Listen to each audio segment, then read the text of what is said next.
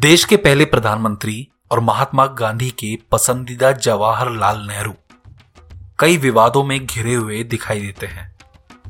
कांग्रेस जितना ही छुपा ले, लेकिन कई बातें इतिहास के पन्नों से मिट नहीं पाती हैं। और शायद यही वजह है कि विपक्षी दल इस बात का लाभ आसानी से उठाते हैं। विवाद तो नेहरू से जुड़े कई हैं, लेकिन यह किस्सा कुछ हटकर है।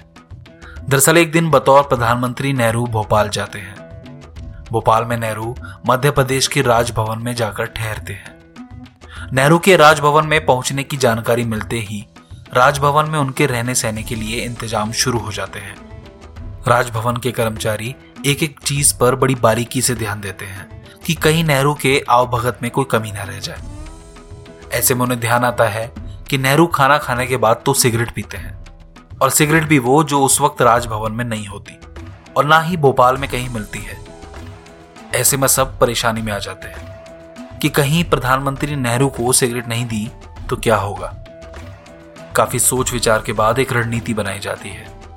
नेहरू की पसंदीदा सिगरेट, जिसका नाम था 555 उस सिगरेट का पता लगाया जाता है कि वो सिगरेट किस शहर में मिलती है। कुछ समय की कड़ी मशक्कत के बाद पता चलता है कि नेहरू का ब्रांड तो इंदौर में मिलेगा। ऐसा वैसे शौकीन लोग ही करते हैं।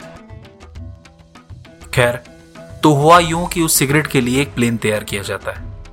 यह प्लेन सिर्फ़ सिगरेट के लिए इंदौर भेजा जाता है। वो सिगरेट इंदौर प्रशासन को कहकर तुरंत एयरपोर्ट मंगवाई जाती है, ताकि एयरप्लेन लैंड हो और वो सिगरेट का पैकेट जल्द से जल्द प्लेन में रखवा दिया जाए। ये उस वक्त की बात है जब आम इंसान प्लेन में बैठने का मात्र सपना ही देख सकता था।